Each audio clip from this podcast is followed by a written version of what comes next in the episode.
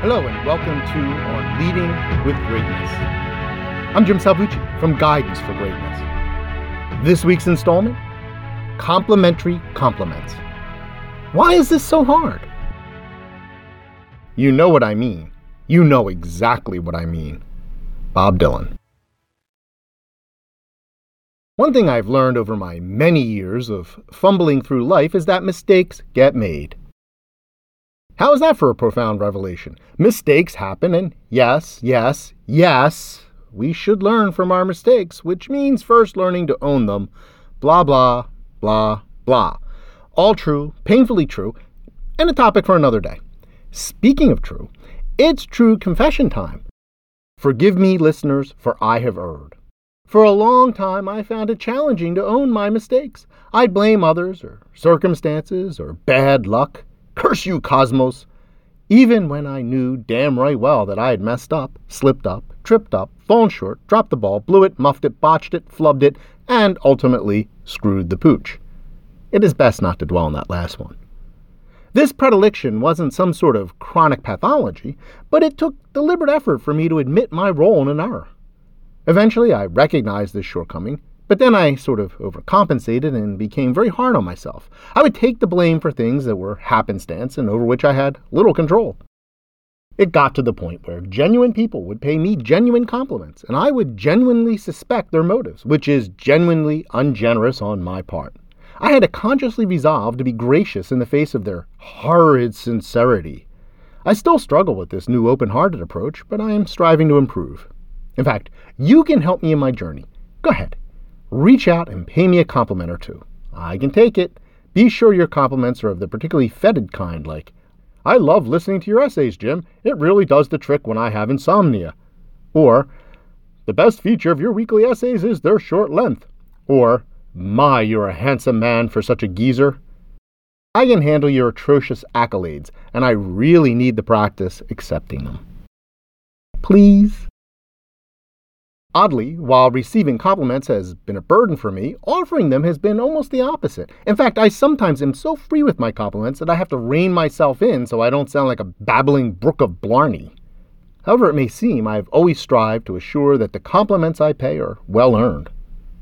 Did you catch that? It's funny, the language of compliments. Offer, pay, earn. Who knew compliments were so transactional, so fiduciary? What we need are more complimentary compliments. Freely conveyed and readily received. Complimentary compliments to complement a spirit of generosity. When I was a boss, I found that a well-placed and sincere compliment could really make a difference to the recipient and help build relationships. I also noticed there was a ripple effect as my complimentees became enthusiastic complimenteurs among their peers. I've also had a couple of bosses who were excellent at doling out praise when it was due. I even had one who was a liar, a bullshitter, and a bully, but he sure knew how to give a sincere compliment when warranted. And of course, in retrospect, the stark contrast between his supportive and sincere praise and the rest of his behavior just contributed to the whole gaslighting thing. On the other extreme, I had a different boss who seemed congenitally incapable of giving individual compliments. I only heard her do so once, not to me, when not under duress, although she was capable of generating a group compliment of the "you're a swell team" type on special occasions, such as tipsy Christmas parties. The only other time I heard her give an individual compliment was, as I said, under duress, when, because of my puckish nature, I tricked her into complimenting me in front of her boss. It went like this. Her boss said that I handled an event well. I thanked him, and then turned to my boss saying, "You did a good job too." Trapped. She was obligated to reply in kind or look like a jerk. It was bizarre to observe her countenance morph into several shapes as she struggled with her dilemma. Ha, good times. In the moment, it can be hard to discern the sincere from mere puffery. Then there are those who use even sincere and warranted compliments as a tool of manipulation, like my other boss, the lying, bullshitting, bullying gaslighter. Then there are those narcissistic weirdos like the non-complimenting boss I described who imagine that individual praise is an enervating indulgence. Add all that freakery, the fact that so many of us suffer imposter syndrome, even late into our careers, and that society tells us that anything short of perfection is failure, while adding that we should appear, not be, humble and whatnot, and what you get is utter dysfunction. Therefore, I cannot but conclude that, among our many crises, our culture suffers a crisis of commendation, a compliment gap, if you will. Meanwhile, there are those countless blowhards who consume both warranted and unwarranted plaudits like Tic Tacs, wolfing them down by the fistful.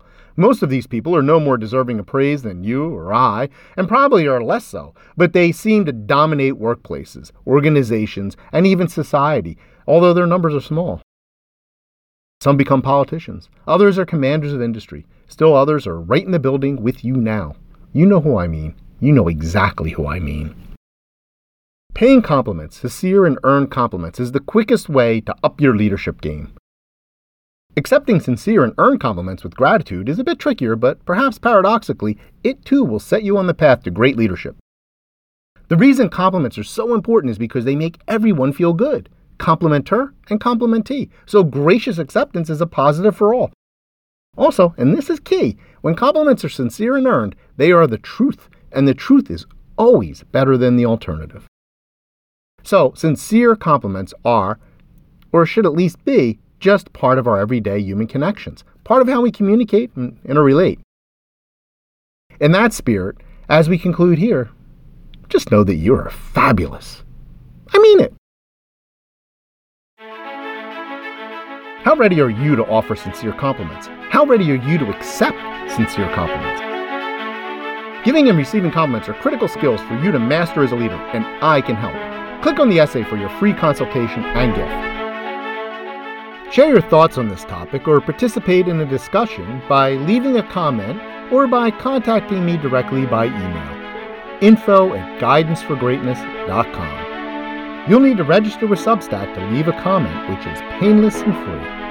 Please share this post on social media, and don't forget to subscribe to have On Leading with Greatness sent weekly to your inbox. I look forward to hearing from you.